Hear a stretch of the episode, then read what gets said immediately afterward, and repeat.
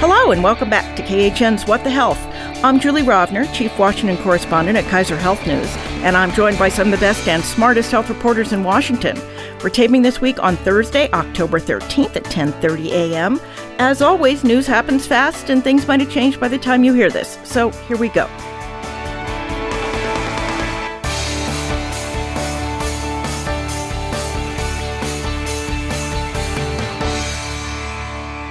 Today, we are joined via video conference by Margot Sanger Katz, the New York Times. Good morning. Rachel Cohrs of Stat News. Hi, everybody. And Joanne Kenen of the Johns Hopkins Bloomberg School of Public Health and Politico. Hi, everyone. So, no interview this week, but plenty of news, so we will get right to it.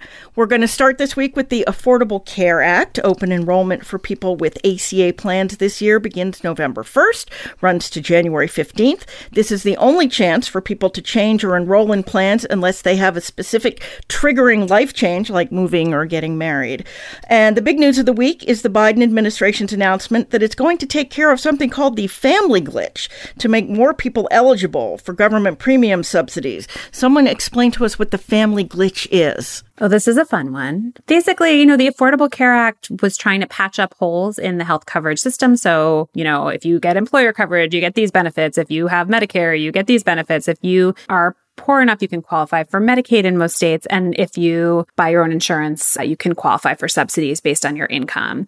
And the family glitch basically happened to people who are kind of in between those categories. So if you get coverage that is offered by your employer and it's considered affordable given your income, then you are not allowed to also get subsidies on the exchange because Congress didn't want people to just leave their employer coverage and flood the exchange and get these public subsidies. They wanted to keep people in employer coverage who could stay there. But Congress didn't really think about what was going to happen to the family members of those people who get employer plans. And more and more employers will offer an affordable plan to their worker, but maybe not to their spouse or children.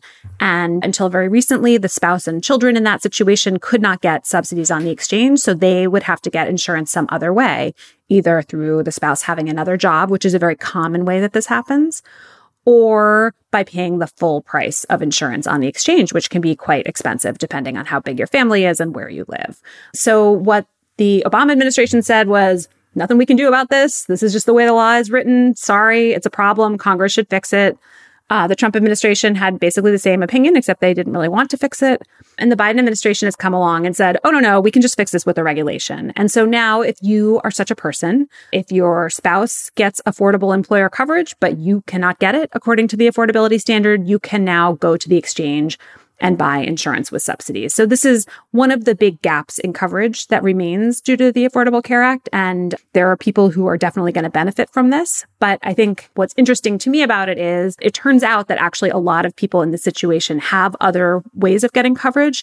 And so I think it could shift around where people get insurance. So it will reduce the number of uninsured people a little bit, but it might actually change the kind of insurance currently insured people have quite a bit as well. One thing I will add is that Congress actually did know that they were doing this when they did it. There were people who complained right as the law was being passed, and the bottom line was it was too expensive for them to fix it at the time. It was going to go over the amount that they were willing to pay. So they, they recognized that there was a problem, but they let it happen anyway and vowed to come back and fix fix it and have never been able to come back and fix it. But Margot, as you said, I and a whole lot of other people thought this was something that could only be fixed by Congress. How is the administration justifying doing this on their own when no other administration said they could do it by regulation? I assume there's going to be a suit. Has anyone filed suit yet? It's been more than 24 hours, but I have not yet seen one, but I'm assuming someone is drafting one right now. I think there's like a serious answer and a snarky answer. And I think the snarky answer a little bit is that this is the kind of issue where even if it turns out that what they have done is totally illegal, I think it's actually pretty hard to sue and fix it because generally speaking, our legal system requires that if you want to sue to overturn a law, you have to demonstrate that you have been harmed by that law. And I think in this case, it's very hard to understand who is the harmed party here. the person basically who is harmed by this is the taxpayer because what's going to happen is that more people are going to get this subsidized coverage who might have paid the full price themselves before or whose employer might have paid a substantial um, share of their coverage price before. But you don't really get to sue as a taxpayer in general. The courts don't usually consider those to be valid grounds for lawsuits. And so I think there is an element of like, we dare you in this strategy. I also think that there are people in the Biden administration who always thought that the Obama administration's interpretation was wrong. And, and they do think that they are on more solid legal ground than um, a lot of other analysts do. But I can't help but think about the Trump years as really influencing the thinking of regulators in this space where I do think that there were a lot of areas where regulators in the Trump administration just kind of shot for the moon and did a lot of things that all of us would have said, no, the law doesn't say that. You know, previous analysis has said that that's not legal. And Many of them, as I, I wrote about at the time, many of them were overturned by the courts. I mean, there were the Trump administration's record in the courts with some of these regulations was quite poor relative to previous administrations. But some stuff did get through. And the kind of stuff that tends to get through is this kind of thing where there's not an obvious person with what's called standing to sue which is it's the same for the student loan thing. The question is, does the Biden administration have the authority to waive these student loans? And the answer is probably not. But it's going to be hard. Although they, there have been a few lawsuits well, filed, commercial people lenders are going to try.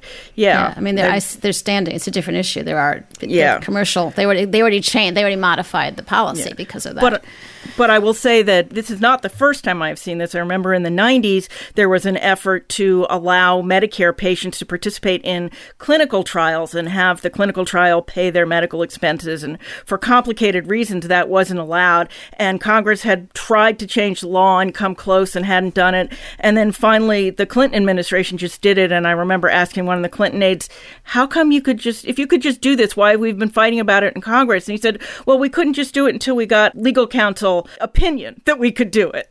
So. Yeah, no, I mean, also we've seen prolonged legal fights over standing. So if you get a sympathetic lower court, you can still have some kind of stay or delay or lower court ruling that gets overturned later or, you know, temporary stay. I mean, if somebody decides to sue, I suspect someone will. It could be thrown out really fast on standing or it could be thrown out in 3 years on standing with lots of delays in between. I mean, basically nothing major in healthcare happens without a lawsuit. So Yes. I also think this policy fits into one of my favorite slash least favorite themes in Washington coverage, which is just one of these things that we see all the time here, but that I never once thought about before I covered health policy here, which is, as you said, Julie, you know, Congress, I knew that if they made it clear that this was allowed in the law, the CBO would have said it was really expensive and that would have affected the score for the Affordable Care Act. Democrats really cared about the Affordable Care Act lowering the deficit on net. That was politically important for them.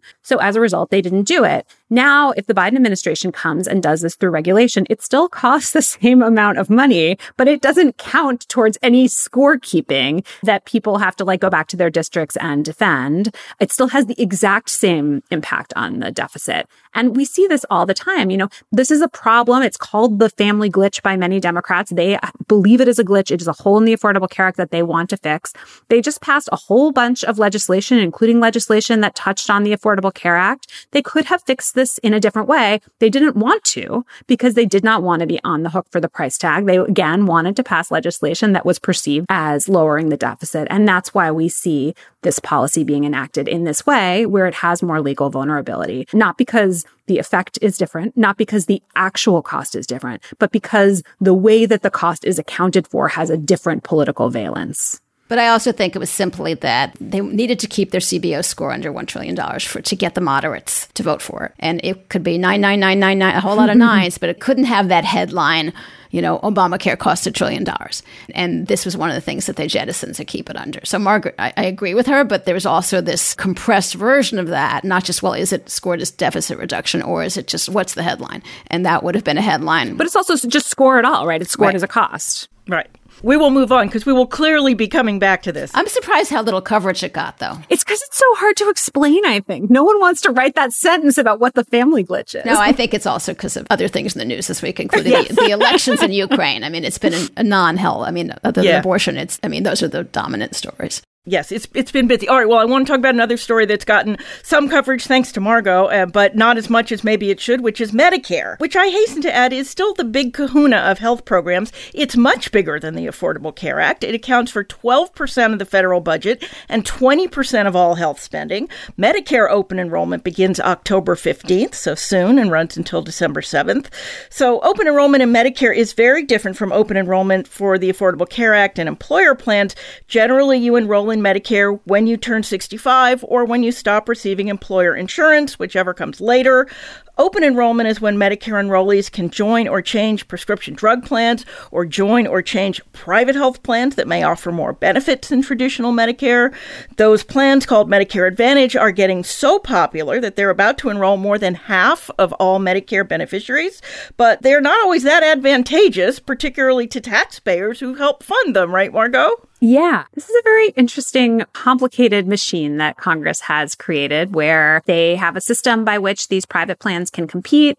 They can offer slightly different benefits than traditional Medicare, and they can offer lower cost sharing and lower premiums than traditional Medicare. And I think they also can spend a lot of money on marketing. Uh, you know, if you watch any cable news, for example, you're probably seeing commercials for these plans constantly. There are lots of them, and these are companies that are better at marketing probably than the federal government network news too. The, the commercials are ubiquitous. I think there's two sets of questions. One is like, are they better or worse than traditional Medicare? And I think the answer to that question is kind of complicated, a little bit unclear. It seems like on average, they are about as good and maybe a little bit better in some ways. Uh, there are a lot of people who choose them who prefer them. Um, I think a crucial reason is because the traditional Medicare benefit is not very affordable, uh, has relatively high premiums, Really importantly, it has extremely high cost sharing. Traditional Medicare benefit, you're on the hook for like 20% of your medical bills with no cap. So that means, you know, if you're really sick, you could be just paying and paying and paying. Traditional Medicare does not include benefits like dental and vision and hearing services, which are services that a lot of senior citizens need. So I think it's, you know, not a total surprise that Medicare Advantage has become a popular alternative. If you're a middle class person and you don't want to have uncapped liability, you want to have access to these additional benefits, you see a great commercial on television that's telling you that this plan can solve all your problems, I think, you know, people sign up. So Medicare Advantage is poised to become the majority of Medicare by next year. So it's just like kind of swallowing up the government program very slowly, which is a surprise even to me. With it's going to wither on yeah. the vine, as Newt Gingrich once suggested of these private plans. It used to be that people would buy insurance supplement to go with Medicare, which just covered their cost sharing, but it didn't give any of these extra benefits. There was one that gave a tiny drug benefit. This was before there were drug plans in Medicare. But now we have these big fancy plans and you have to stay in network, which can catch some people off guard. When they first started what is now Medicare Advantage, which it's called Medicare Plus Choice, it had it had yet another name at the beginning, which I can't remember. They only paid the plans 95% of the average Medicare beneficiary's costs because the theory was this is managed care. They could make up that 5% in more efficient care and still make a profit. That's not how they're paying them anymore, right, Margot? No, they're paying them in lots of different ways. So one thing is that they pay them even apples to apples, you know, a similar customer, similar package of benefits. They pay them according to a benchmark formula that is more than 100% of what Medicare would get for a similar patient. Then they have all of these other bonus programs that they have for them, including additional payments if they exceed certain measures of quality, um, which I think the quality metric system is maybe imperfect, but you know, they're trying. And then the other thing that they did, and this was, I think, born out of a good instinct, is that Medicare pays the plans a higher price to take care of sicker people than healthier people. So if you are a 65 year old, just join Medicare, you go running every day, you have no health problems, you don't take any medicines, no diagnoses in your health record, uh, Medicare Advantage plan doesn't get that much money for you. If you are someone who has, you know, diabetes with related renal failure and a previous stroke and a mental health problem, the plan gets paid a lot more. And that makes sense because you are going to cost a lot more in insurance claims. Uh, you know, you're going to use more medical services on average than the really healthy 65 year old. But what our story showed is that the plans have become just like incredibly adept at gaming this system, at finding methods that allow them to harvest as many diagnoses as possible from their patients. And in many cases, those efforts have crossed the line into fraud, according to lawsuits brought by whistleblowers and by the Justice Department, and in some cases, lawsuits that have been settled by the companies themselves. Just this huge financial incentive to make the patients look really sick. The plans are optimizing for that, and it's costing taxpayers a lot of money in a program that is expensive and that is experiencing some financial strain. We've known this generically for some time, but you found cases where these plans were actually pushing doctors to mine medical records to find the possibility uh, that, you know, years ago somebody had some ailment that they could now collect for. Yeah, I mean, one thing that I thought was interesting, and, and the reason that we decided to do this story in part is that Kaiser Permanente, not associated with Kaiser Health News, you know, Kaiser Permanente, I think, is often seen as this kind of model health system. They employ, they run the insurance company, but they also employ the doctors and hospitals. And people often talk about them. They're so great at integrated care because they do all of the things. They are kind of the whole idea of Medicare Advantage is like, well, if you do this managed care, you're going to be able to keep people healthier. And the company has a profit incentive to keep people out of the hospital, to keep people from having very expensive care. And they can do that by like figuring out how to keep them healthy on the way in and prevent problems. And Kaiser was always seen as the kind of institution that was optimized to deliver on that promise. And what we found is that like actually when your insurance company employs the doctors directly, they just have way more leverage over them to force them to do all this scammy stuff. And Kaiser, in fact, according to several whistleblower suits, put enormous pressure on doctors to add diagnosis to patients' records and often gave them like financial incentives, champagne and other prizes if they hit certain targets that allowed them to reach their financial goals. And Kaiser is the subject of like multiple whistleblower lawsuits and the government has joined that suit. So that they obviously deny that they've done anything wrong, and uh, that case has not been concluded yet, but it is ongoing. And I think it is, to me, a real sign that, like, even Kaiser, that, uh, you know, this is a very widespread practice throughout the industry. And again, that's what we found in our story. We read through basically every single lawsuit related to this kind of fraud, of which there were like 20 or 25. And there's just very few major players that have escaped these kinds of serious allegations of fraud. Yeah. Th- and there are, you know, and there are also just like numerous other indications that the plans are being overpaid by these formulas, which is not necessarily fraud, but it is overpayment by taxpayers. This was a classic case of fixing one problem and causing another because it used to be that these plans wouldn't enroll sicker people and they would have these sort of mischievous ways of doing that by you had to sign up for them, you had to go to a second floor of a building that didn't have an elevator, or you the extra benefits were things like gym memberships. I mean, they were designed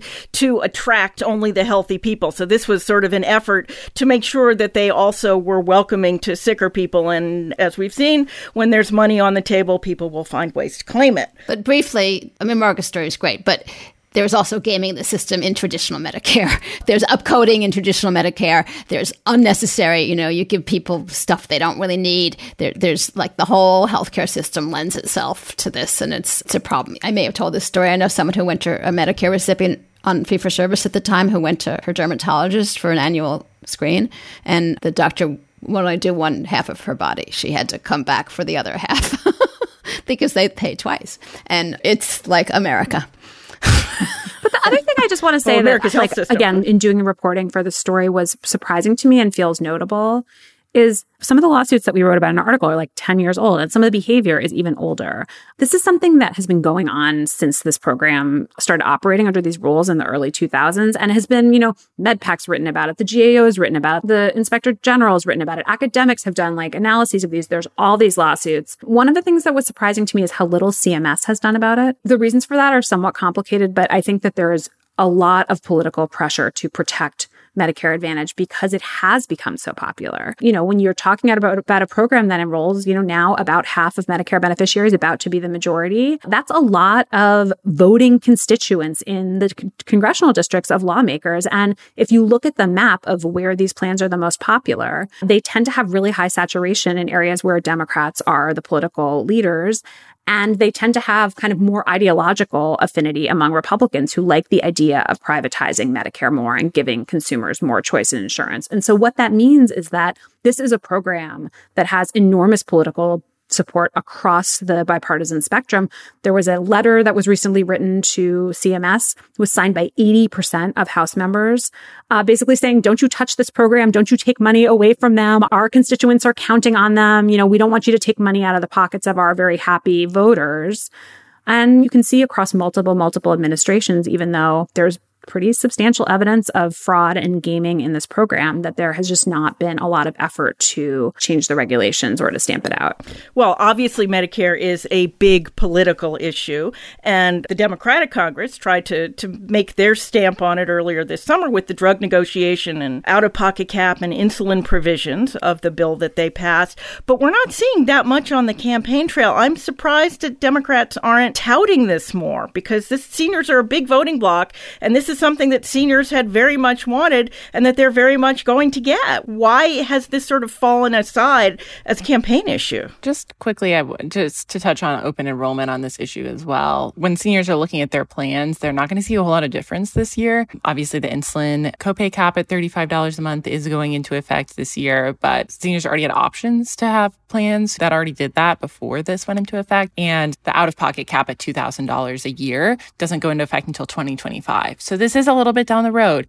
And that doesn't mean that, you know, Democrats aren't you know, doing a good job getting it out there. I know there was a Kaiser Family Foundation poll that found that the issue wasn't really breaking through and that only about 36% of voters that they polled showed that this issue was kind of breaking through, that they even knew that this new authority existed. And I think it is just a different landscape than kind of earlier this year. And it's a question of like which health issue is going to be the winning issue to talk about and what can really move the needle for people. And yeah, I mean, it's a big problem if people aren't seeing the pocketbook impacts quite yet and they don't, you know, have an awareness of what this, you know, really big bill did. And I think part of the argument for this was the political salient besides the savings, like Margot was talking about earlier with the Congressional Budget Office is always a big factor.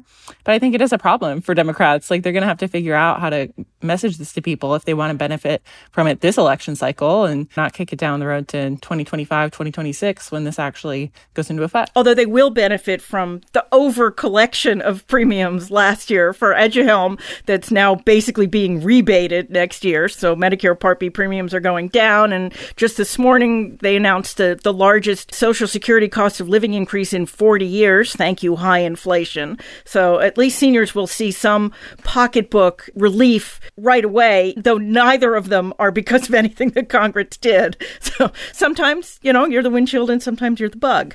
Um, but I also think there's like part of a long history of the Democrats being unable to sell what they have achieved in healthcare.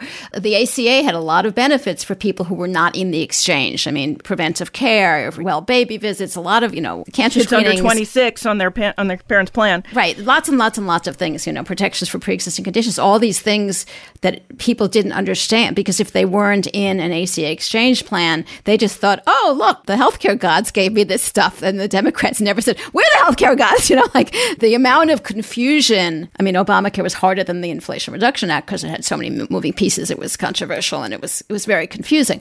But people getting a benefit and not knowing where it came from in a political year is not new to the Democrats. There's a lot of other salient stuff. I think that abortion is just such a huge and motivating issue. I know we're going to talk about that more, but it seems like the public opinion polling is basically telling Democrats this is the issue that you should be talking about. And I think if we did not have this Supreme Court decision and all these states changing their abortion laws, I think we would be hearing about these these prescription drug price reforms a lot more. Going into the summer, this was an issue that Democrats thought was going to be a huge winner. And that I think in the last few campaign cycles, we have seen Democrats messaging about their desire to fix this problem quite successfully. I just think things change and, and campaigns have to decide what their priorities are. I think the Democrats are missing an opportunity because you create the priorities that the polls reflect. If you say, yeah, we're fighting inflation, here's one way. We just save Medicare patients from having to pay X. And they're not doing it. And I don't think they even tried. It's not like they did it and it didn't resonate. I mean, we all know the messaging patterns. We've seen it. We've seen it for a lot of years. All right.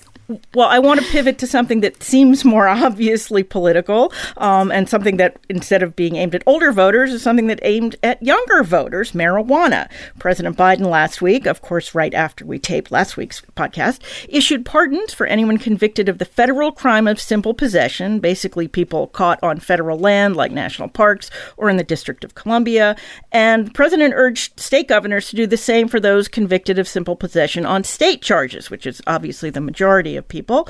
Uh, the president also ordered the administration to review whether marijuana should remain on the list of Schedule 1 controlled substances, which are those that technically have no medicinal uses, but he stopped short of calling for federal decriminalization. Um, is this a play for the youth and stoner vote? Is that literally why he did this in early October before a key midterm?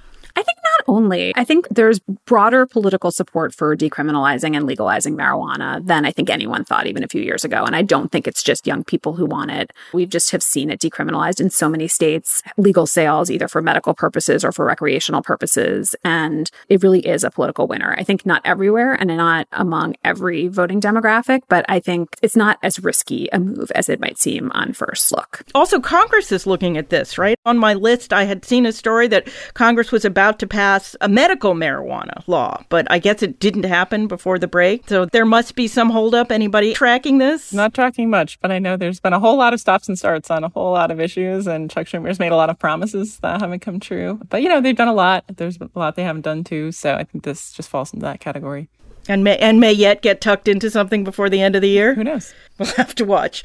Well, we're going to talk about abortion, but first I want to talk about John Fetterman and the the race in Pennsylvania for the Senate because there's been a lot of talk about the Democratic candidate's health. He had a stroke in May around the time of the primary, and he was off the campaign trail for a good long time, recovering, and they were fairly transparent about that. He's been back on the campaign trail, but he's using what we call an accommodation. He's still having trouble sort of processing the spoken word it's easier for him to read it and there was there's been a, a lot of oh my god will people vote for him he, is he incompetent to hold office?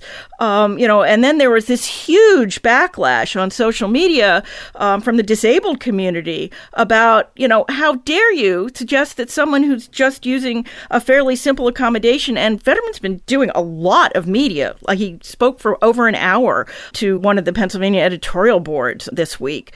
I'm wondering, sort of, maybe this is showing a lesson about people with disabilities that we certainly have not have had disabled members of Congress before. People in wheelchairs uh, FDR was in a wheelchair. Um, how is this different? He hit it.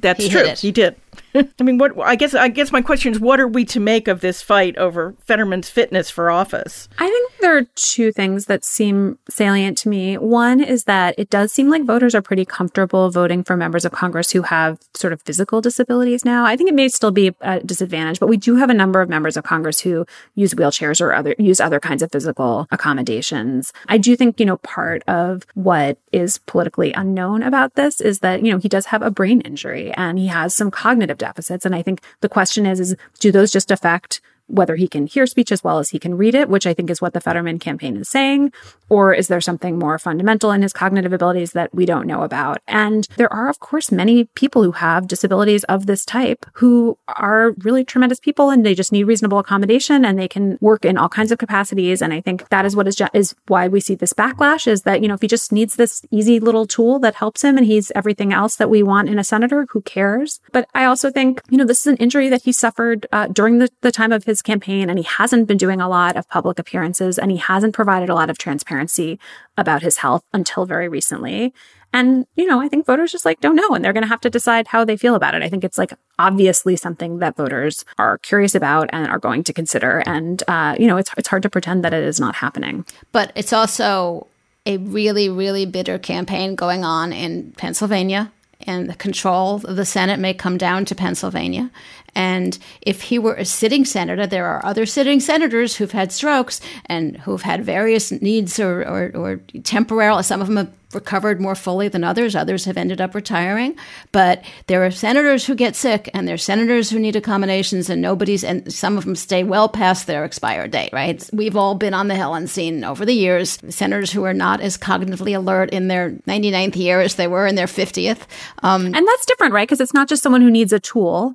It's someone who actually like maybe doesn't right. have the full capabilities to do the job. I mean, I think we've all seen that in Congress. But if he was in right, But if if he wasn't a candidate, if he was a serving senator, if he was in the Senate now, no one would be saying, "Oh, he's using this closed caption reader. We need to get rid of him right away. Let's impeach him." I mean, it's because he's a candidate in a tight race. So it is being manufactured to a certain extent. The question Margot brought up, which is the transparency, and yeah, he should be really transparent. He should say, "This is what my doctors know, and we're sharing it with you." It should have been done at the very beginning, right? I mean, we're all for transparency across the board. We all, all of us on this podcast, believe in that.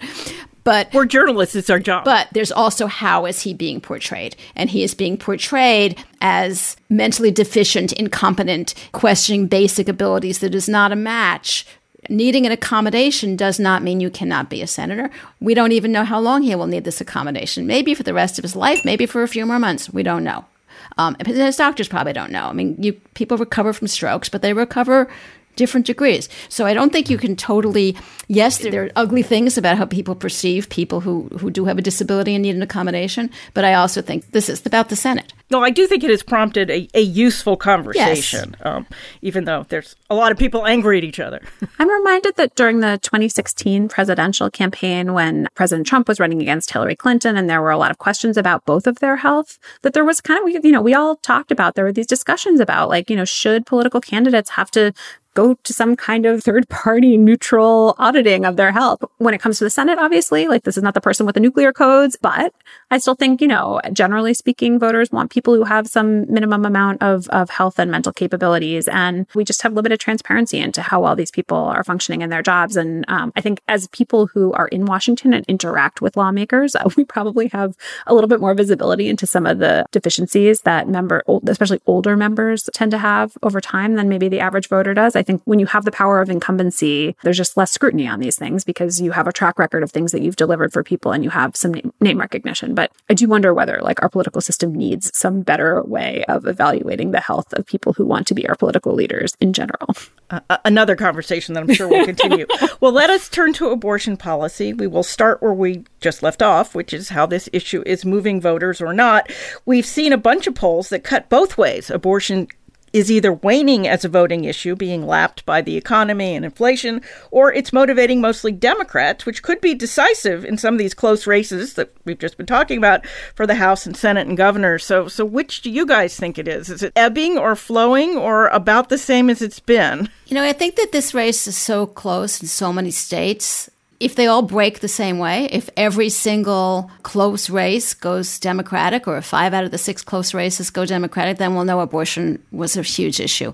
And if the Republicans run the table, we'll know that abortion fell short for the Democrats. I don't think, I mean, do I sort of have this feeling right now that it's a little less intense than it was in a few months ago? Yes, but I don't know. I don't know that we know until, I mean, you, you can look at what's going on in Nevada, right? It'll be it'll be easier to tell in hindsight. Yeah, I, yeah. I mean, we know it's a factor, whether it's the decisive factor in things this race. I mean, look, the, the fact that the Nevada race is, is now, you know, you have a woman who's pro-choice Democrat and a Latina, and she's now, she was ahead and she's now not. So there are multiple factors going on there. But clearly, abortion's not the magic bullet for victory for every Democrat. In some of the close races, I don't think it's even necessarily the defining issue. You know, like, I mean, it's an issue in every single race. But there are other issues. I mean, obviously, the Republicans are running on inflation and crime. And every time you go into the supermarket, you are reminded of inflation. Um, and if you're poor, the food prices are a really big deal. I feel like the cliche, right? It's the economy stupid. I feel like the economy is the number one issue in every election. It's the number one issue in this election. And I think the president and Congress don't have a lot of control over what happens with the economy in this short period between now and the end of the election. Six months ago, the economy was looking really bad and inflation was high and things weren't affordable and gas prices were through the roof, et cetera. Um, that was a really favorable political climate for Republicans who were running a campaign about those problems the abortion issue is helpful for Democrats, but I feel like part of the reason why it's been rising in salience is because a lot of these issues in the economy actually have gotten a little bit better in the last few months. Gas prices have come down a lot. Inflation is not as high as it was before, et cetera. That could change again. I mean, you know, there's there's a war going on between Ukraine and Russia that's affecting global energy markets there are a lot of things that could change. And I think the rising and falling salience of these issues, you know, include issues that politicians have control over, like whether they talk about prescription drug prices. That's something that they can control. Um, they actually have done something on that and they can talk about it or not talk about it. But I think these economic issues really override a lot of other things. And these politicians are just kind of either lucky or unlucky as to whether or not it helps or hurts them. Well, also this week, the Supreme Court declined to hear a case out of Rhode Island that sought to have the justices rule that unborn fetuses are persons in the eyes of the Constitution from conception, which would effectively outlaw abortion and lots of other things too, like in vitro fertilization. I got the feeling that the court didn't want to take this question up so close to when they struck down Roe, but they might in the future. This is the next on the agenda for a lot of anti abortion advocates, right? We're going to see more about this whole personhood thing which just five or six years ago was considered so fringe that even Republicans didn't really talk about it very much, and now it's mainstream not all Republicans are for it, but it is part of the Republican dialogue. There's, I think, there's some evidence the Supreme Court is not ready for this issue yet. Um, you know, Justice Kavanaugh in the oral arguments on the Dobbs case, like, made it pretty clear that he did not want to cross that line, at least in the Dobbs case. You know, anything can change, and you'll need five Supreme Court justices to sign on to a new legal doctrine. But they have gone extremely far on abortion, extremely fast since Justice Amy Coney Barrett joined the court and uh, I think personhood is probably a slower percolating issue if it does percolate its way to the court at all. Well, our podcast mate Alice Ollstein isn't here this week, but she's left us an interesting story about how doctors in Pennsylvania and some other states are hitting the campaign trail, mostly for Democrats and supporters of abortion rights, arguing that more restrictions would jeopardize the state's huge healthcare industry and prevent medical students and residents from wanting to locate there. Uh, doctors are also worried about their own professional autonomy, but I'm interested that they're pursuing this business aspect too. I don't don't remember ever seeing that before. Um, doctors coming out and saying, you know, this this could hurt the health industry in our state. Yeah, I thought that was a really uh, fascinating story from Alice, just because you know there are certain places where um, hospitals are such large employers. Pennsylvania is certainly one of them. It's a huge industry and certainly one that the lawmakers in DC are very sensitive to. It doesn't happen everywhere, but certainly a dynamic at play here. And I think the business and the recruiting has just become such a salient issue for hospitals. Like when you talk to them about their staffing issues, that's kind of the number one thing that comes up. And it's not something that's like really easy to solve. So I think they are just kind of nervous about anything that's going to tip the scales on this issue. You know, there are arguments about should they be paying their regular staff more versus, you know, the changing dynamics, you know, in the temporary staffing market. And I think that definitely is a, an interesting point to highlight. And yeah, I thought Alice's story is really great and shows how, you know, big business really can have sway at the state level as well there's a CNN story out just this morning that suggests we might not be hearing as much from doctors as we otherwise would because these big hospital systems for which they work are telling them not to talk to the media. That doctors are frustrated that they're not being allowed to, that sometimes they can talk, but they can't say where they work. They have to hide where they work. Um, are we not getting the whole picture of how these bans in some of these states are actually affecting pregnant women? I think that story, which was doctors, many of whom actually specialize in high risk pregnancies and maternal and fetal medicine, and some who work on maternal mortality issues. And they were talking about not being able to talk about wasn't so much just abortion in general, but, you know, there are times when women's lives are in danger and that it is becoming increasingly difficult for them to take care of those women in a timely manner and their life becomes more at risk when their job as physicians is to prevent and reduce that risk, and that they were disturbed that they were really not allowed to talk about medical crises because of the politics, that they were not able to talk about life saving issues that involve both women. And, and, many of these are wanted pregnancies with women who want to have a baby. And it wasn't just, we, we need Dobbs back. It was they're being suppressed, according to the story, when they're talking about, I was not able to treat this woman until she was really on the brink of death and everything and you know she was sicker it was more dangerous it was more harmful. And i will point out that this is not something new. When i was covering the partial birth abortion ban in 2003 there was a medical journal piece that suggested that it actually was a useful procedure in some women with high risk pregnancies that had gone wrong. And i finally got to interview one of the authors of the study but i had to get on a train and go to new york and sit in his office with the aclu lawyer sitting there with us us. I mean, it was such a big deal to get this one interview. So a lot of these institutions and the story, the CNN story says this, are frightened of, you know, jeopardizing their political standing and are trying to tell their workers to, to please be careful on this extraordinarily divisive issue. But I think it is truly frustrating, particularly doctors who take care of women with high risk pregnancies. Well, can I just make a more general point, which is like I remember being a newspaper reporter at the Concord Monitor in New Hampshire 10, 15 years ago and I wanted to interview local doctors about flu season, and the hospital would not let me talk to those people. I do think that in general, it is true that this is an issue about which there is extraordinary um, political challenge and risk. And also, when you're talking about doctors talk about experience of not being able to help patients who have life threatening conditions, you can see why that might be bad press for the hospital or might have liability related issues. I think there are issues specific to the abortion issue that make it worse. But I also think in general, you should just never underestimate the, the sort of fear of hospitals of letting doctors talk to journalists. And we see this, of course, not just doctors in hospitals, but in government. Like we can't talk to the regulators about the work that they're doing without being babysat. And I think there's just kind of a growing corporate anxiety about letting ordinary people doing their jobs talk about those jobs to journalists in a straightforward way. And it's frustrating on all kinds of stories. And it does prevent all of us, in many cases, from being able to tell the public everything that they ought to know about important issues in the news. I think there is this kind of sense in the hospital industry, especially children's hospitals right now, who've been facing threats of violence over trans care, you know, whether they, right, gender affirming care. So I think there's this new kind of dynamic, certainly is something that's I think, like Margot said, they're always a little bit skittish. But I think, you know, with something this controversial, it's definitely something that's playing out in the space in a new way. Like we weren't necessarily seeing like bomb threats, that kind of thing at hospitals. So I think that's just another dynamic that's playing out. And they've seen how this can really affect the safety of their facilities and their staff. I had the same thought as Rachel. The CNRO didn't talk about that, but I mean, there have been these sort of online mobs. They've, some of the hospitals, Vanderbilt is the, the one that's gotten the most attention, I think, you know, that do provide gender affirming care. And it's. And Boston Children's Hospital, I think, is the you other know, one. They've really had this online on-site and they've they've changed what they publicly say. All right. Well, I think that's as much news as we have time for this week. Now it is time for our extra credit segment where we each recommend a story we've read this week we think you should read too.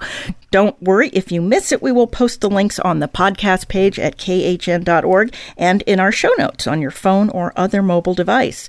Margot, why don't you go first this week? I want to recommend an article by Rae Ellen Bichell from Kaiser Health News called Routine Births Are Turning into Money Making Emergency Events at Hospitals That Work with Private Equity Backed Staffing Companies, which was published in Fortune Online this week. And it's like a maddening article, uh, fascinating about how there are a growing number of hospitals that have basically set up special triage areas in their labor and delivery room where when women come to the hospital in labor expecting to deliver, they are triaged at that place. And then in addition to getting their bill for labor delivery and the care associated with a newborn infant, they are also getting an additional bill for going to the emergency room on their way in the door. And this article quote spoke to a number of women this has happened to, including a number of healthcare professionals who I think really were like sharp to understand that this was a weird thing that was happening and then spoke to the hospitals and companies that have been creating these obstetrical emergency rooms, which is a growing trend.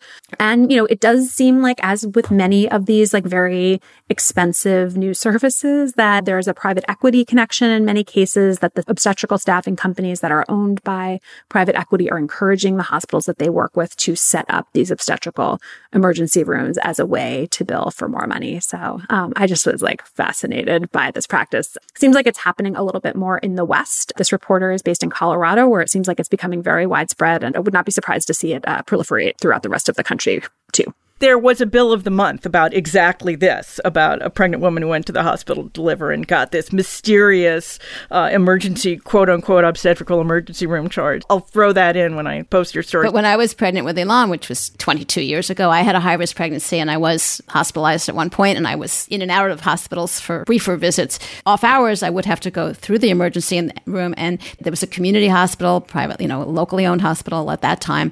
And they made it very explicit. You need to check check in at the emergency room, but tell them you're coming up to the fifth floor and that we know you're coming because they didn't want me to go. So they had a system for me that you had to walk in to the emergency room because it was two o'clock in the morning or whatever, but they wouldn't process you there and you would get to the care you needed with the experts faster and you wouldn't get that extra bill. Pre private equity. Pre private equity.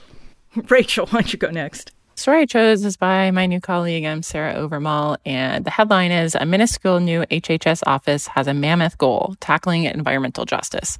It's kind of a follow up on the big kind of fanfare in May about the new HHS office for environmental justice, but it still doesn't really have any funding and only has two staff right now, and one of them is leaving. So um, I think it's just kind of a study in both the seriousness and just the scope of what work there is to do in this space and the desperate desire by advocates at the state level for involvement in all of these huge range of issues and just like the lack of actual tangible support for this office. And I think it raises important questions. Obviously, we're going through a new appropriation cycle now. So who knows? Maybe there'll be some positive developments here, but I think it was a really important accountability story to show that, you know, it's more than just a press release. Like this actually affects people's lives and shedding light on the fact that there hasn't been really meaning action here. And certainly the staff are very working very hard. It's a, a lot to do, but uh, yeah, I just thought it was a great spotlight and just follow up on kind of is what's actually happening here. Yeah, I feel like we don't do enough follow ups. We write about these things happening and then we just sort of let them go on on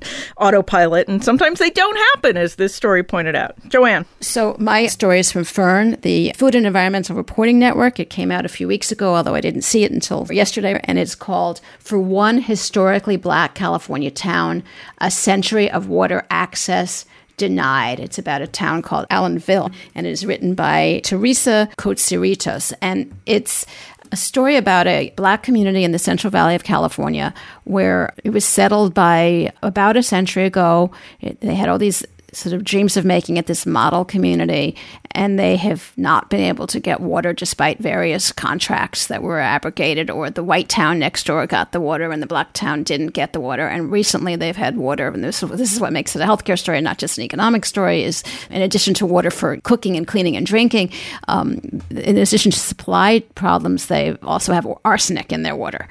So the difference between the surrounding white neighborhoods and this black city are very data and history. And there are also some solutions there. As an experimental, there's some work with solar power, solar panels to actually pull water out of the air. That's not enough to pull the moisture out of the air. That that won't meet the city's needs, but it is sort of a stopgap because there's no arsenic in the water in the air. Um, and then there's another experimental program going on to try to remove arsenic from ground. They're using groundwater, and as the water tables have changed and climate change and drought and all sorts of other things, it's gotten worse. You know, other communities are going to face changing water table levels. And if they can figure out how to um, remove the arsenic and make the water clean and safe, it does have application beyond what is also a story of discrimination and, you know, racism involving something as basic as water for a century. It was a really good read. I expect we'll see a lot more stories about water, both too much and not enough. Well, my story is also an environmental story. It's from my KHN colleague Bernard Wolfson, and it's called If You're Worried About the Environment, Consider Being Composted When You Die. And honestly, I thought being cremated was the environmentally sensitive thing to do, but it turns out, nope, that emits pollution and carbon dioxide into the atmosphere. So if you really want to love the land when you die, you might want to consider what they call natural organic reduction. And you really can help grow a tree. Okay, that is our show for this week. As always, if you enjoy the podcast, you can subscribe wherever you get your podcasts. We'd appreciate it if you left us a review. That helps other people find us too. Special thanks, as always, to our tireless producer, Francis Ying, who makes the weekly magic happen.